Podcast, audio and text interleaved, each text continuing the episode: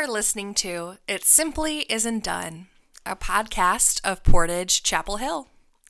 I'm Reverend Jess Davenport, and I am typically joined by Reverend Barry Petrucci.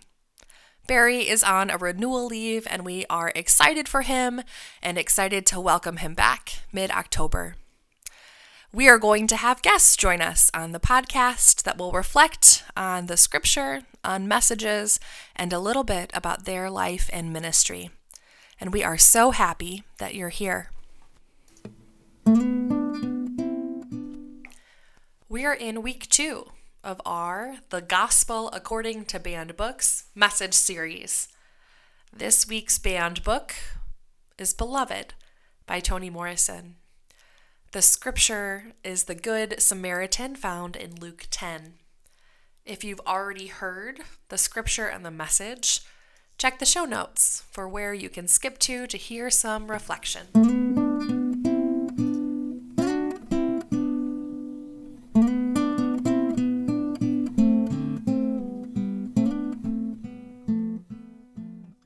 Hear this good news according to the Gospel of Luke. An expert in the law stood up to test Jesus. Teacher, he said, what must I do to inherit eternal life? He said to him, What is written in the law? What do you read there? He answered, You shall love the Lord your God with all your heart, and with all your soul, and with all your strength, and with all your mind, and love your neighbor as yourself. And he said to him, You have given the right answer. Do this, and you will live. But wanting to vindicate himself, he asked Jesus, And who is my neighbor? Jesus replied, A man was going down from Jerusalem to Jericho and fell into the hands of robbers, who stripped him, beat him, and took off, leaving him half dead. Now, by chance, a priest was going down that road, and when he saw him, he passed by on the other side. So likewise, a Levite, when he came to the place and saw him, passed by on the other side. But a Samaritan, while traveling, came upon him, and when he saw him, he was moved with compassion. He went to him and bandaged his wounds, treating them with oil and wine. Then he put him on his own animal, brought him to an inn, and took care of him. The next day, he took out two denarii, gave them to the innkeeper, and said, Take care of him, and when I come back, I will repay you whatever you spend. Which of these three do you think was a neighbor to the man who fell into the hands of the robbers? He said, The one who showed him mercy. Jesus said to him, Go and do likewise. A word of God that is still speaking. Thanks be to God.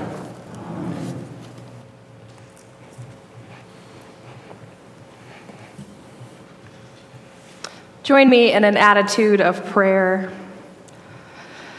Gracious and holy God, may the words of my mouth and the meditations of all our hearts be acceptable in your sight, for you are our rock and our Redeemer. Before I get started, I want you to take a moment and think about what it means to be beloved. What does it mean to you to be beloved? Get a little bit of a working definition in your head as we go through this this morning. We are in week two of the Gospel according to banned books. This week, our selection is Toni Morrison's Beloved. I'll get into the plot um, in a moment to give us a synopsis, but I also want to talk a little bit about why we're doing this series. As a people of faith, we're called to grow and learn and be a part of the cultural conversation, right? We're not cloistered in the world, not of it, meaning we have to be in the world participating in communal life. And as such, we have the chance to be exposed to many ideas. Some are good, some are not. There's one reason I think, there's many reasons, but one reason I think book banning is so concerning is that it's become hyper partisan in our political conversation and veiled in this weird, we want to ban books for the kids kind of way. Um, it's this narrative that's really hard to combat because who's going to say, oh, I don't care about the kids, keep the books, right? That's kind of how they're setting up this argument. But at the heart of it, I'm not really sure it's for the kids. Because in 2023 America, it's nearly impossible to ban a book, right? You can still get them, you can purchase them, they're in circulation. If they are taken out of a curriculum, they're still available all over the place. So it's not really about keeping kids away from what some deem unsafe material. It's about making a value judgment of what kids should be taught. And it's an anti public servant stance, using governmental means to censor voices in the public sphere. And that should concern us as Christians for a few reasons. One, Jesus, like in our scripture today, taught some of his most impactful lessons through storytelling, through narratives, through parable. Sometimes we forget the Good Samaritan is a parable. Jesus made it up. It is a story that tells a truth, right? A parable is a work of fiction with a lesson in it. And today's parable, frankly, is particularly violent. A lot of them a lot of Jesus' parables tend to have an element of violence in them. So it's interesting that the dominant religious group in America, Christians, receive teaching through narrative, through story, through story that is not sanitized, and we're taught lessons from arguably the best teacher the world has ever encountered, Jesus, Christ Himself, God incarnate. It seems a little bit hypocritical, just straight from jump for a lot of Christians to ban books from curriculum for that very reason, right? Especially from Pulitzer Prize winning you know, books and Nobel laureate authors. Which gets me to my other reason I think book bans are concerning for people of faith. There is a specific kind of voice these book bans try to silence, one that shares from the perspective of the marginalized. Toni Morrison's books are frequently banned, taken out of curriculum. We could have done this whole five week series on books of hers that have been banned in certain places for certain reasons at certain times. And it's not because she's a vulgar author with ideas unfit for us. I'm going to guess it's because she's a black woman writing to and for the black experience in America with prose, with fiction, but based on real stories and she tells the truth, and she does not pull punches in her work. Beloved is set in post Civil War era and follows a family that has escaped slavery. The novel deals with the aftermath of the trauma of slavery itself, and then the trauma that is perpetuated from that, from the people who were victims of being chattel slavery. And it's based on a true story of a woman Margaret Garner, who escaped slavery but was suffering from a lot of trauma. And as a group of slave patrollers tracked her family down, she killed her youngest child and attempted to kill all her children to prevent them from having to go back into slavery. Now, the book is not, as one reviewer commented, delicate fare. But, friends, neither was slavery. We do ourselves no favors by teaching children a sanitized version of history. This book is often banned because of sexual violence. But, friends, there's no meaningful way to talk about the effects of slavery and what it was like without mentioning violence, especially sexual violence. It was a key feature of chattel slavery in America. In 2014, there was a large scale study done using genome data from places like 23andMe and a few other of those sites, um, DNA profiling banks. And the average black American, they found, has one quarter European DNA. Many, many of those families do not have a white relative dating back before Loving versus Virginia. Many of you were alive when Loving versus Virginia went before the court in 1967. Interracial marriage was banned before then, and frankly, many folks um, still still struggle with the concept of interracial marriage. That DNA had to come from somewhere, and given firsthand accounts from enslaved people, we can understand where it was likely from. Now, I share that not so we can make assumptions about the black or biracial folks in our lives, their heritage, their stories. We don't need to do that. But to illustrate the importance of Morrison's work, here sharing stories we aren't told. Now, that violence isn't even the main theme of the book. How many of you have read Beloved? I think many of us would say it's family mother daughter relationships that are complicated, or maybe um, another theme what does it mean to actually be a man? An overall theme of what does generational trauma look like played out? So, at the thought of it being banned, we need to ask ourselves who stands to gain from this work being kept away from people? From children? Who benefits from kids not being able to read this story, these books? Those are questions we have to ask ourselves. Glenn Youngkin is now the governor of Virginia, but when he was running, he piloted the Beloved Bill. It was a bill based on this particular book that would um, require teachers to remove or provide alternative assignments for students when the material was explicit a term that was not clearly defined within the bill. He ran an ad with a parent upset that her white son would have to read, quote, such filth in school.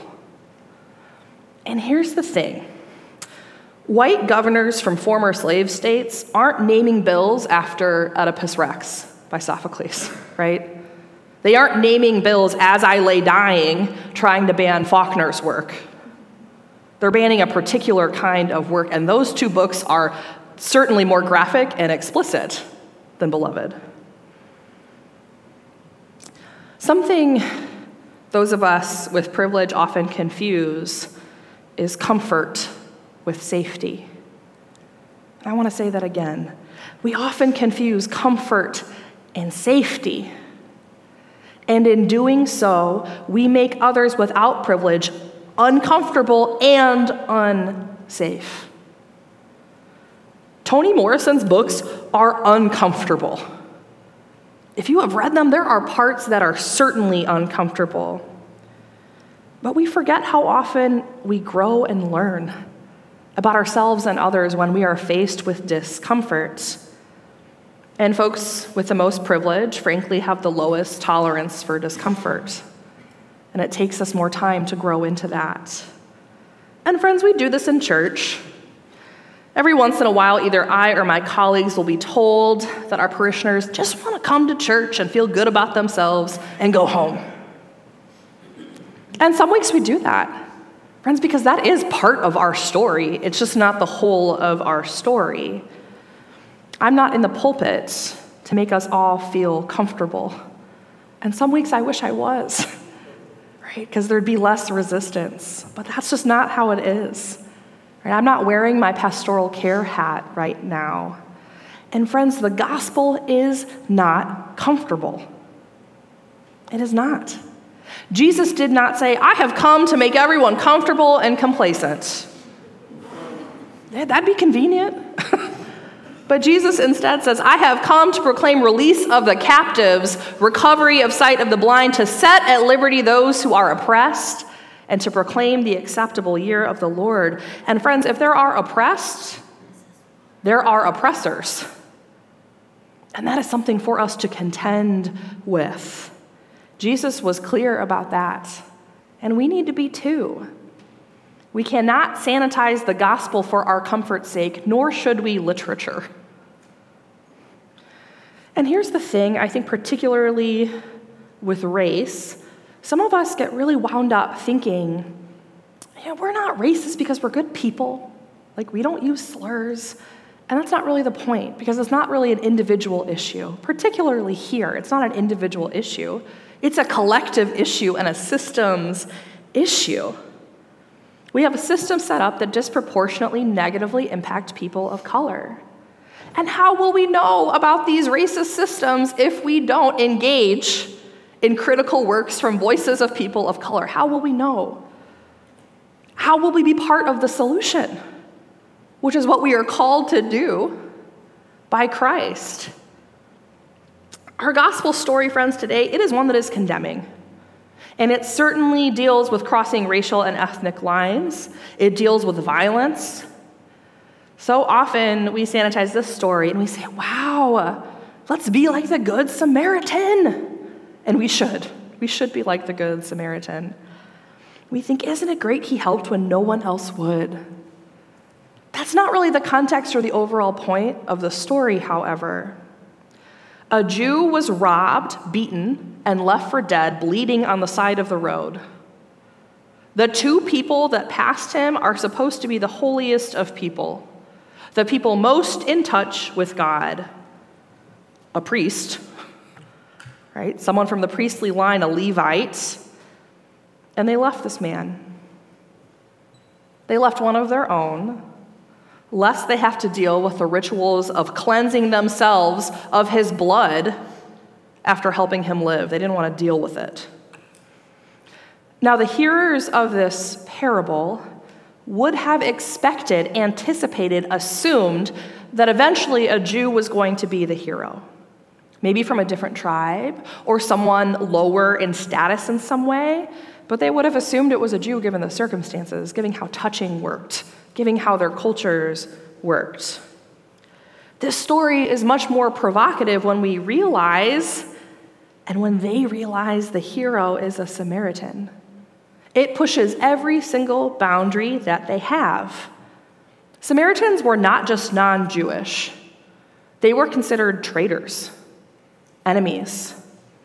In 1587, when King Nebuchadnezzar of Babylon conquered Judah, most Jews were taken with him, but some were left behind. And those who were left behind intermarried with the people of Samaria. And when many left there, they just lived their lives and they still practiced as Jews. They intermarried, but generally, they understood themselves to be Jewish. And eventually, when the kingdoms reunited, the Jews who were in diaspora, they returned back. And they were horrified that these chosen people intermarried. Horrified. Right? That was not what they were supposed to do. So they let the Samaritans help rebuild the temple, and then they kicked them out of any of the former kingdoms, wanting nothing to do with them. The Samaritans built their own temple and kept practicing Judaism, but it was not recognized by those in Jerusalem. They were considered pagans and traitors. There's a word, a term um, in Hebrew akin to half breed, and that's how they would describe the Samaritans. There was some deep stuff going on there. So when Jesus told this story, the story that he made up, this narrative, this work of fiction. When the hero turned out to be the good Samaritan, jaws would have dropped. There would have been scoffs and crickets. If you want to talk about something that's uncomfortable, this was Jesus' response to who is my neighbor? Our sworn enemy? I, mm. Amy Jill Levine writes This parable insists that enemies can prove to be neighbors, that our compassion should have no boundaries, and that judging people on the basis of their religion or ethnicity will leave us dying in a ditch. Friends, I know I've pushed us a little bit today. I've pushed me in researching and writing and preaching this. But part of us understanding our own belovedness, we have to be so confident and secure in it that there are times we know we need to grow and stretch and be uncomfortable and know that we are still loved. Right? Being beloved is a foundational condition into being able to do any of the rest of this work. Friends, there are times I have been ignorant and complacent and desired my comfort over others' safety. And I'm guessing I'm not the only person in this room that could say that. We are not loved less because of it.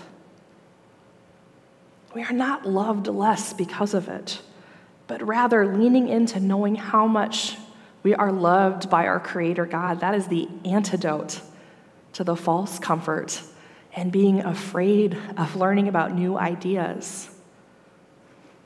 I really don't think Jesus pushes us into places of discomfort for fun, but because we are a part of a community where God calls everyone to be able to thrive, where God says everyone deserves to be able to thrive, and we need help getting there. We need to be pushed, shoved, nudged.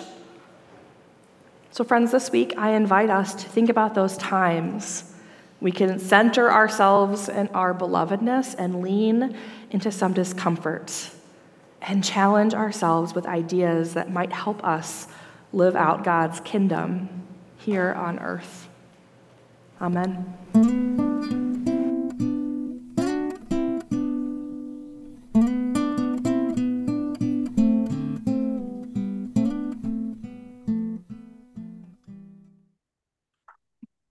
This week on the podcast, I am thrilled to welcome Rev Jarell Wilson, who is the new executive director over at the Wesley Foundation in Kalamazoo. Thanks for being Jarell. Woohoo! Yeah, thanks for having me. I'm really excited to discuss a great book, get into the drama.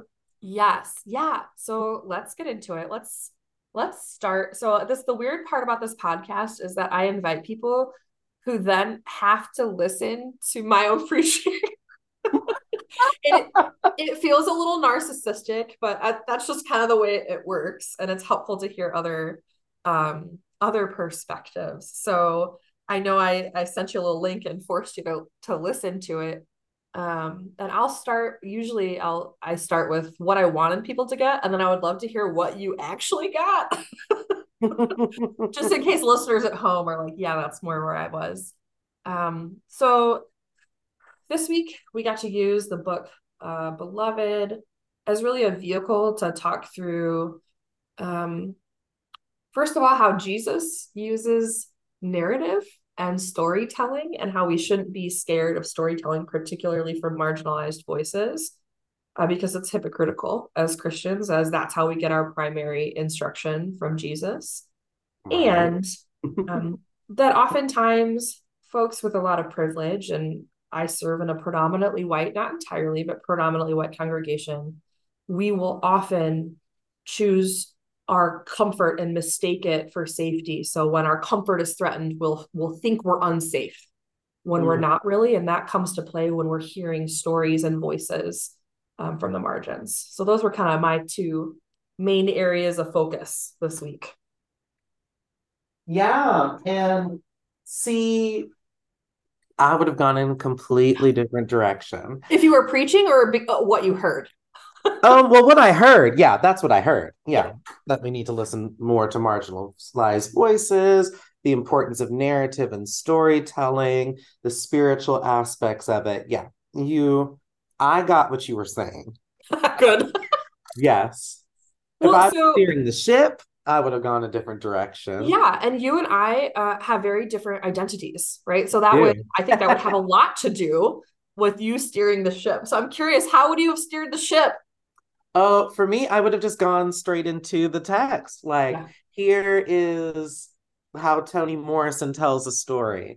Um, I would have brought up the I probably would have done a comparative biblical text when Jesus says, I'm the vine and you are the branches, oh. with that oh. passage about the tree growing yeah. out of the back.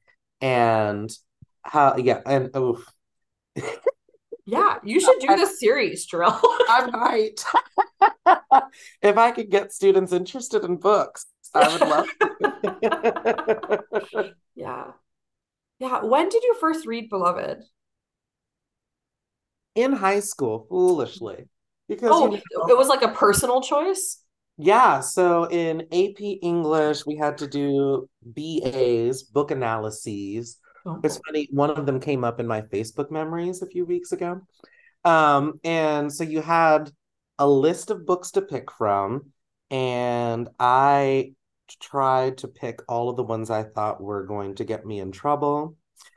so I did The Color Purple, Mm. um, Beloved. Um, I managed to get special permission to do Brokeback Mountain, Wow. the short story on which the movie was based, which it was really hard to do a book analysis of a book that's only 33 to 35 pages, Yeah, novela. but Mhm. I pulled it off.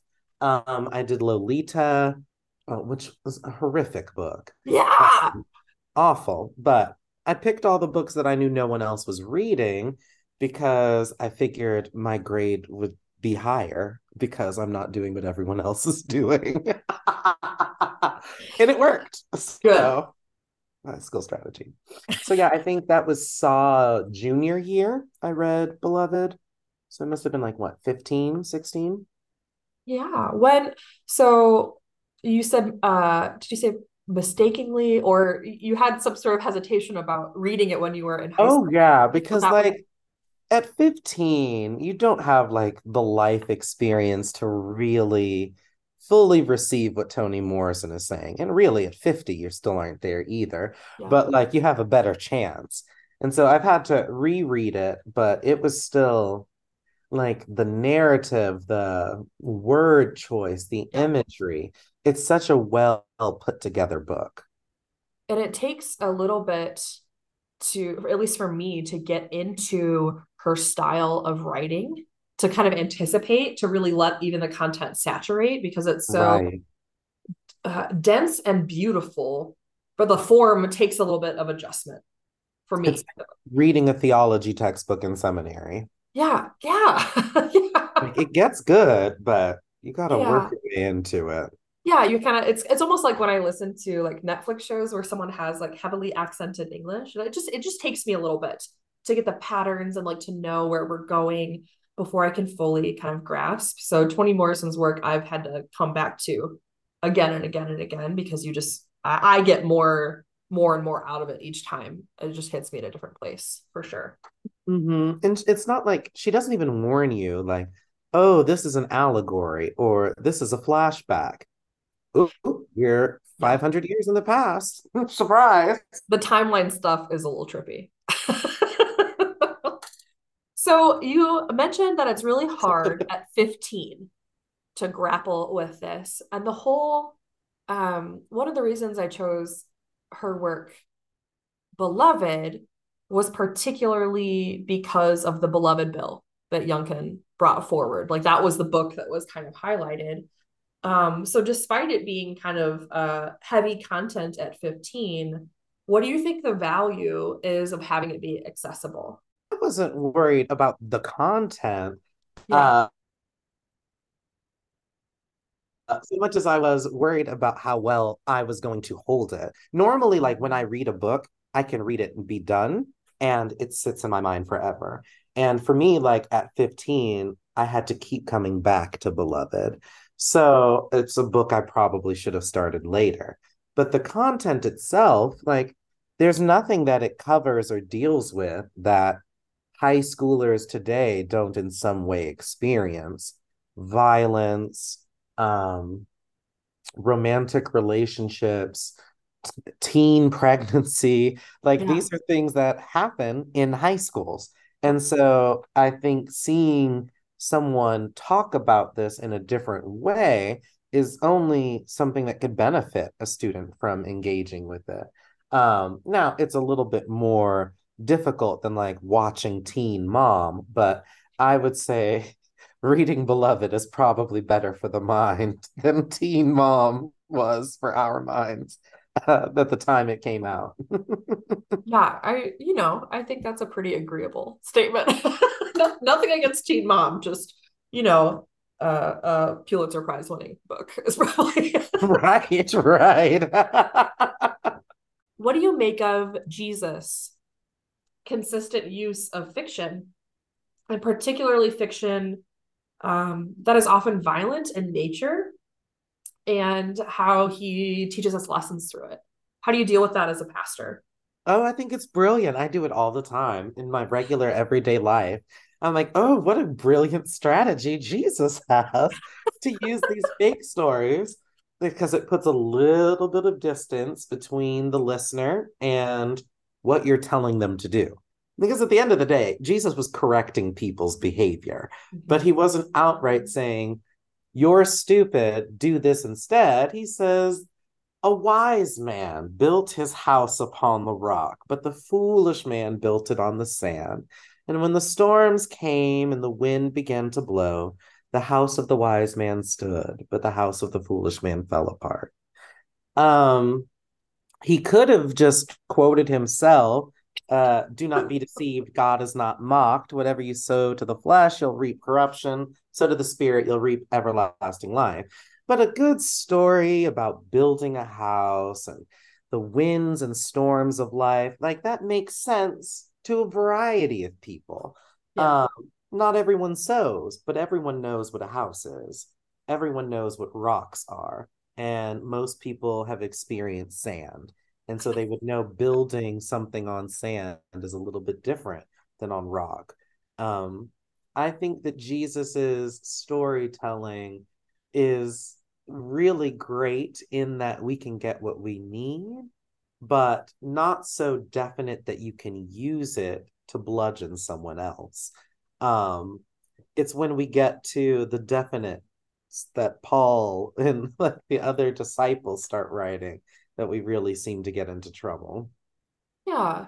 I think sometimes too, folks forget that parable is fiction. Um, and like that, it- it's interesting because we we've kind of put parables in their own category as Christians, as if they're something different. But the reality is, as far as we know, they came from Jesus' brain and they were a common, it wasn't just Jesus who was using parables, like it was a common way to explain lessons. It was it was a cultural norm to use story to teach. Right. So yeah, it's it's interesting that today, um, you know, the loudest voices trying to ban books are Christians. You know, like that's those are the loudest voices of people who would Right. identify their religious um, Mhm. affiliation, trying to ban books to keep our kids safe. When like Well- Jesus was constantly using uh, hyperbole to the nth degree, to the point where we don't even get it. I mean, it's wild. Casting eyes into fire, millstones around necks, Uh huh. and then actual violence in the temple. Yeah. Yes, absolutely. And Jesus was kind I of a find that a lot of American Christians. Oh, he's hilarious. Like, I don't know how people don't see how funny Jesus is. Yeah. Um, anyway, cracking jokes, the sass, the snark. Like, So something folks might not know about you is you've spent some considerable time in the state of Texas. A lot, yes. Lots. Um, And uh, you know, Texas is kind of um one of the one of the spaces under siege from a lot of these um, book bans Mhm. and a general kind of censorship. So I'm curious what um what did that look like being being a clergy person, being a Christian, just all, you know, what did that look like there for you trying to figure out how to how to be who you are in the midst of an environment um, where even the government, you know, is the censoring factor. Well, it's unusual because I had left before these book bans started. I've been in the Midwest since 2020, and Sure. these book bans really didn't start until the pandemic. Like growing up in Texas, like I just said, the books that I got to read in high mm-hmm. school, like, and even at Baylor University, the world's largest Baptist university, like our professors there would openly say, like, oh, some Christians believe that the earth is only 4,000 years old, and those Christians are wrong. And then, then we would just talk about science. Or like in Bible class, they'd say, this isn't real. Like this is an allegory. Um, so like when I got to seminary and people were like freaking out that there were two creation narratives, I'm like, yeah, we learned this in freshman year at Baylor. Um, yeah, and so like this new move towards over censorship is really a new thing for Texas. Texas is like supposed to be this libertarian live and let live state and now it is moving more and more to like a nanny state. Um as a clergy person like i feel like the bible is at risk. There's so much in there that is dangerous uh that i would say exposing children to is dangerous. Uh all sorts of sexual content and yeah. yeah all sorts of violence and yeah, bestiality. I mean, there's a lot of things in there. yes, a lot. That's really all of the things that gay people get accused of is actually in the Bible. But um uh yeah, I don't know. It's a really weird place to be because like I didn't go to high school that long ago. Like it wasn't old history um less than 20 years ago. Um it's really interesting to see how fast the United States is pivoting politically. Um, interesting and terrifying. Yeah, it it is, and it's um, it's concerning for folks of faith, and I I get to say this a lot that as church we actually are really called to be political, perhaps not partisan, but certainly very political, and we have something to say about the way that we live together. Mm-hmm. And this movement of censorship is just so uh, baffling. Again, because, you know, like I mentioned yesterday, you can't actually ban a book in America in 2023. Maybe, uh, who knows what the future will hold? Like right now, you just take it out of curriculum, and it's not like kids can't get them.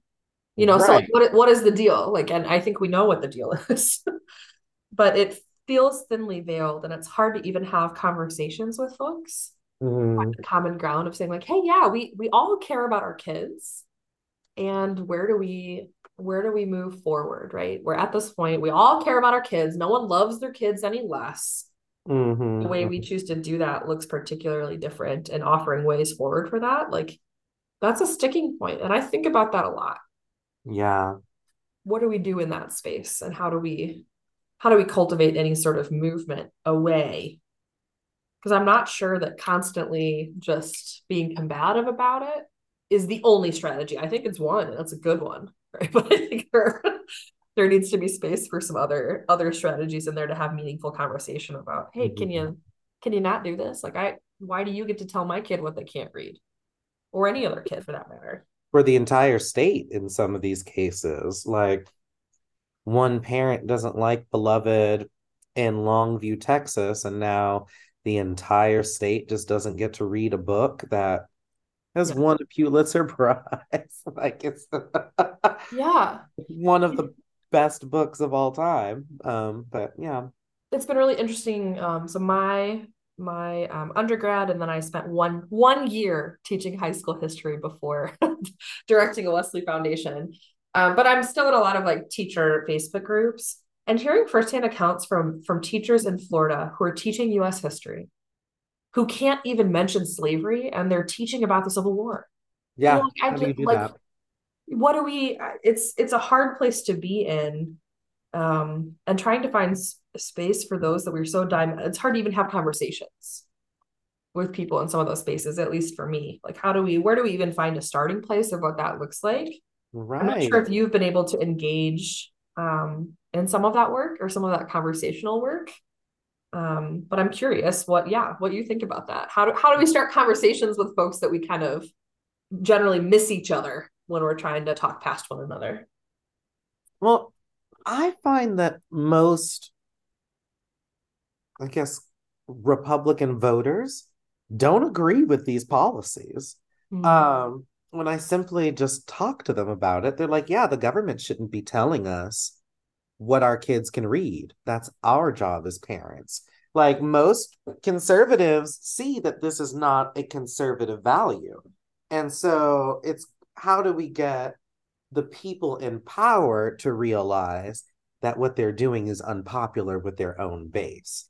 It's like, obviously, if you sneeze loud enough, somebody's going to clap and somebody's going to be mad about it.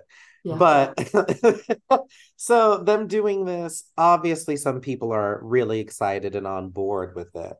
Um, but the numbers aren't in their favor. Um, the majority don't like it because they can see if we can do this from a conservative perspective, what's to stop people on the left from doing that to us? And so much of our political system is basically based on like, I don't want someone else to do it to me, so I'm not going to do it, even though I want to. Um, and that is the mutually held bond that ties us all together. Uh, a, a, horrible version of the golden rule is how we operate. Whereas, what is it? The fear of mutually assured destruction. Like that's the reason why no one launches nukes yet. Yeah. Um, like, well, we don't want to want that stuff coming back on us. Yeah. Um, for me, it, it's really just like asking people, would you want someone to do this with your family? Um, uh, like book bans. I, I I just I can't ever remember a time in history when the person banning the books was on the right side. Yeah. Um, but even m- more personally, like the debate about children accessing trans healthcare.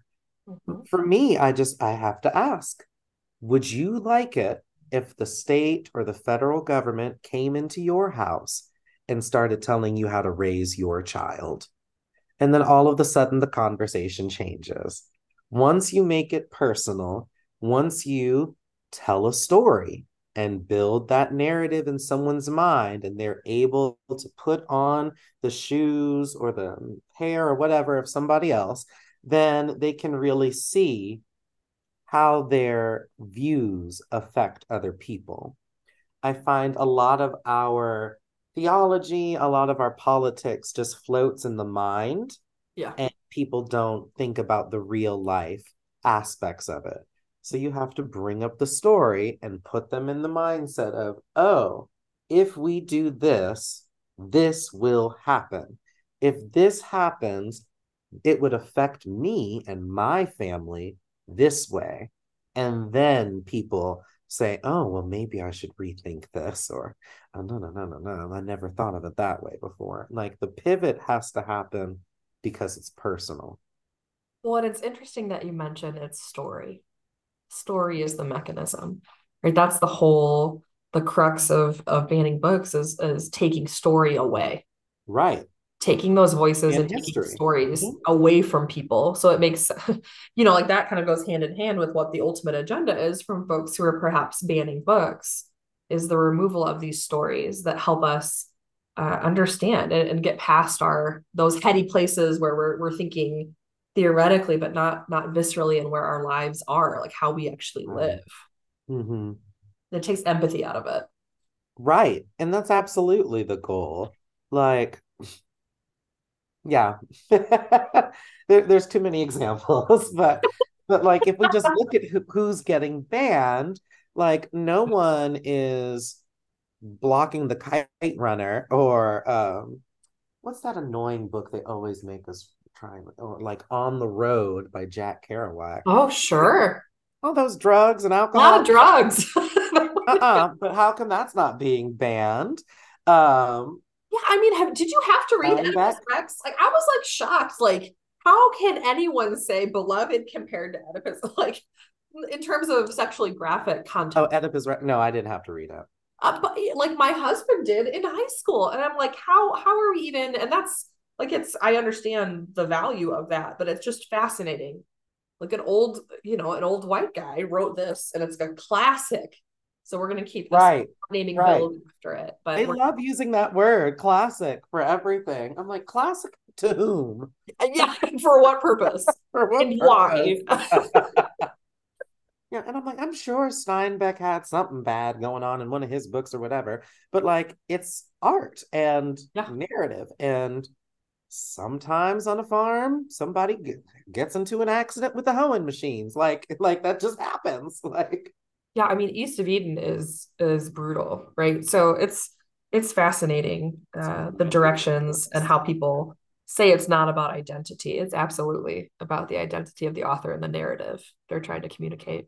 Like half of his books are literally just about how great Southern California is. I'm like, he's clearly selling a dream here. He is pushing a narrative. Like everyone moved to Southern California, get on a farm. Yeah, no. well, Jarell, um, I am so excited because you serve at a place that is very near and dear to my heart. I was the um, executive director there, frankly, only for like uh, a year and a half before the pandemic. so I count the pandemic years, they were really, really rough. Um, but Wesley of Kalamazoo is so dear to me. Wesley's, I think, are incredible organizations and why so many people I know are in the church or in ministry. And you're kind of in a big build back space, like almost every campus ministry I know, in a space of building back. What does that look like for you? What do you got going on? What do you wish people knew about what you're doing over at Wesley? I wish people knew they could come in the door. yeah. Yeah. Yeah. like uh when a student walks in, my immediate thought is either they're here to rent the space or they thought the free food was here and it's not. Um and I'm trying to to pivot my mindset to to, to prepare for the students that are coming in to experience ministry. Yeah. um, but until that day comes, it looks like me leaving the office and going out where the students are. Yeah. Um, like I just go to the student center like every other day. Um, uh, see what's going on, try and go to events that other groups are doing, um, partner with people who have been here longer. Um, and try to predict and then prepare to meet needs before they arise. So we're doing, speaking of controversial political opinions, as COVID hospitalizations are on the rise, I am planning a COVID booster vaccine clinic here. All right. And thank you to you, Tithing United Methodist, because part of your apportionments have helped to pay for it. Um, I was under the impression that you offer space and they show up and give shots. That is no longer the case. Now you have to pay money. So oh. had to look around and get some money from to to pay for these shots. Uh, so that students can, you know, hopefully remain out of the hospital. Yeah. Um, and also looking to partner um, I was under the impression that there was a food pantry at this Wesley Foundation before, and uh, apparently there was not. Lisa, there was just during COVID. Right. Yeah. Lisa was like, well, if you want to do it full time, Jarell, you have to launch it. It's like, thanks, Lisa. yeah, we had one just during COVID. right, right. Mm-hmm. Yeah. And so, like, looking at ways that we can meet physical needs, yeah. um, because that's also what we're called to do. And the way I see it is all these things will be added unto us if we seek first to feed the body, the soul will follow. All right. Well, how can uh how can local cho- church, how can local church folks or just community members um help you out? Um give there's money. so many ways. First and yeah. foremost, wesleykzoo.org slash donate. Mm-hmm. Please send anything you can. And that being said, your time is also really important. I would love local churches to send somebody to cook meals. Um, the way that we have it set up right now, there is one free meal for students a week. Um, and I believe K First wants to start doing one once a month on a Sunday night. Okay. And so that's two nights. And that's great. But I'm also like, I wonder how many more days we can fill this out. How many more students' needs we can meet. Um, because I also know like the school does have a food pantry, but it's yeah. only open like one day a week. And I'm like, well, what happens if a student has class or is working on that one day? Um, so trying to find ways to meet needs. And I'm sure there are plenty of retired people in the Southwest District over here that have gifts to share and things that they can bring. Um, you can also become a board member. If you know how to fundraise or manage money wisely, please come guide us. well, you know, and I think sometimes people uh, don't know, and this could have changed even in the time I've been there to when you've been there. But I had students, I didn't have any student who didn't have a job. Most of my students had two or three jobs. Right. Oftentimes they would be working 35 to 40 hours. They'd be getting paid minimum wage Mhm. and they would bring home, that means about 18 grand. And that is not even half of what, you know, their college costs in terms of room and board and tuition. And I think sometimes people just don't even have that awareness uh, because it was very different when, you know, it was different when I went to school. It was different, certainly when my folks went to school. So I think people don't fully have a grasp on the actual state of need students have and how it's hard to it's hard to like you said it's hard to even get to the point where you can have conversations about Right. what's going on with their soul when they're like i'm i'm coming from class i've got to shove a pop tart in my face and you know if i have money for that from a vending machine and then i got to get to work Right. Yeah. And I really, the amount of increase in cost for college, even in just the last five years, is huge. it's astronomical It's so bad. And then when you add the massive amount of rent increases, mm-hmm. like it, it's like they saw that we got a little bit of a discount in the pandemic. And they're like, we need to make all of that money back and then some. Mm-hmm. And yeah, even students here at the Wilk, the Wesley Intentional Living Community, um, I know at least half of them have two jobs. Um, and so like I saw one of them in the parking lot. He pulled in and goes, Hi, Jarell. I'm just going in to change. I'm headed to my next job. And sure enough, two minutes later, before I could make it out of the car into the office, he was in a new uniform walking towards campus to work another job.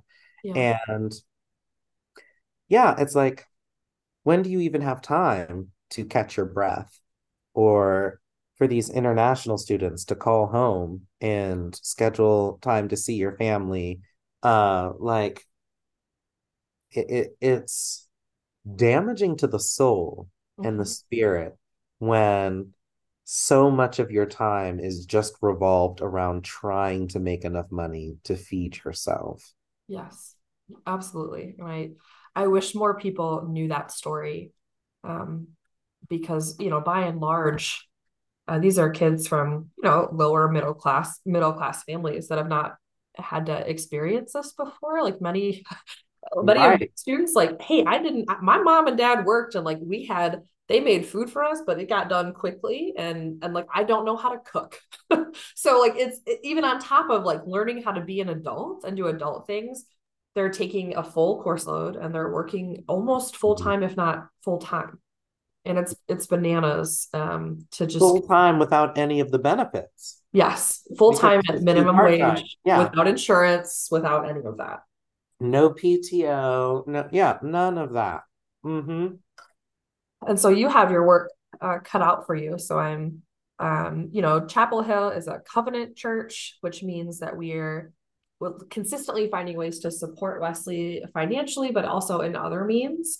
And um, yeah, I would encourage our congregation or folks listening to think about a way um, we could be really partnering and and uh, meeting the needs that Jarell has stated for us, so we can consider um, how to actually live into our Methodist connectionalism in meaningful ways.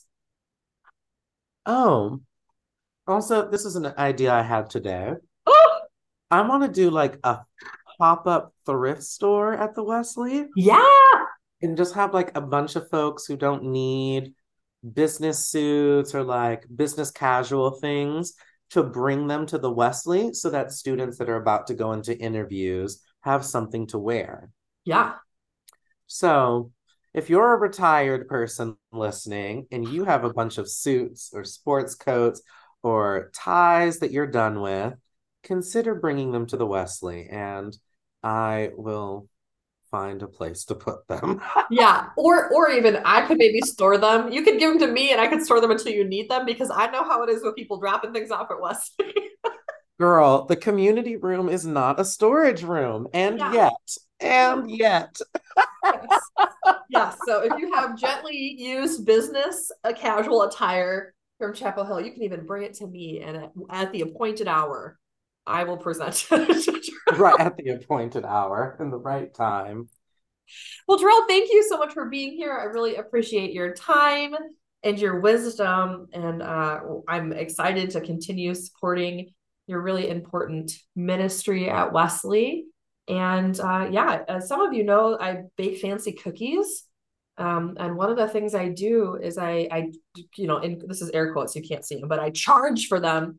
Um, but I just have people donate their money to Wesley. So there are even small things um, that all of us can do to be thoughtful about supporting meaningful ministries. Um, yeah, so consider ways to support Wesley. And Jarell, thanks for being here. Thank you so much for having me and for this really fun sermon series. Woohoo!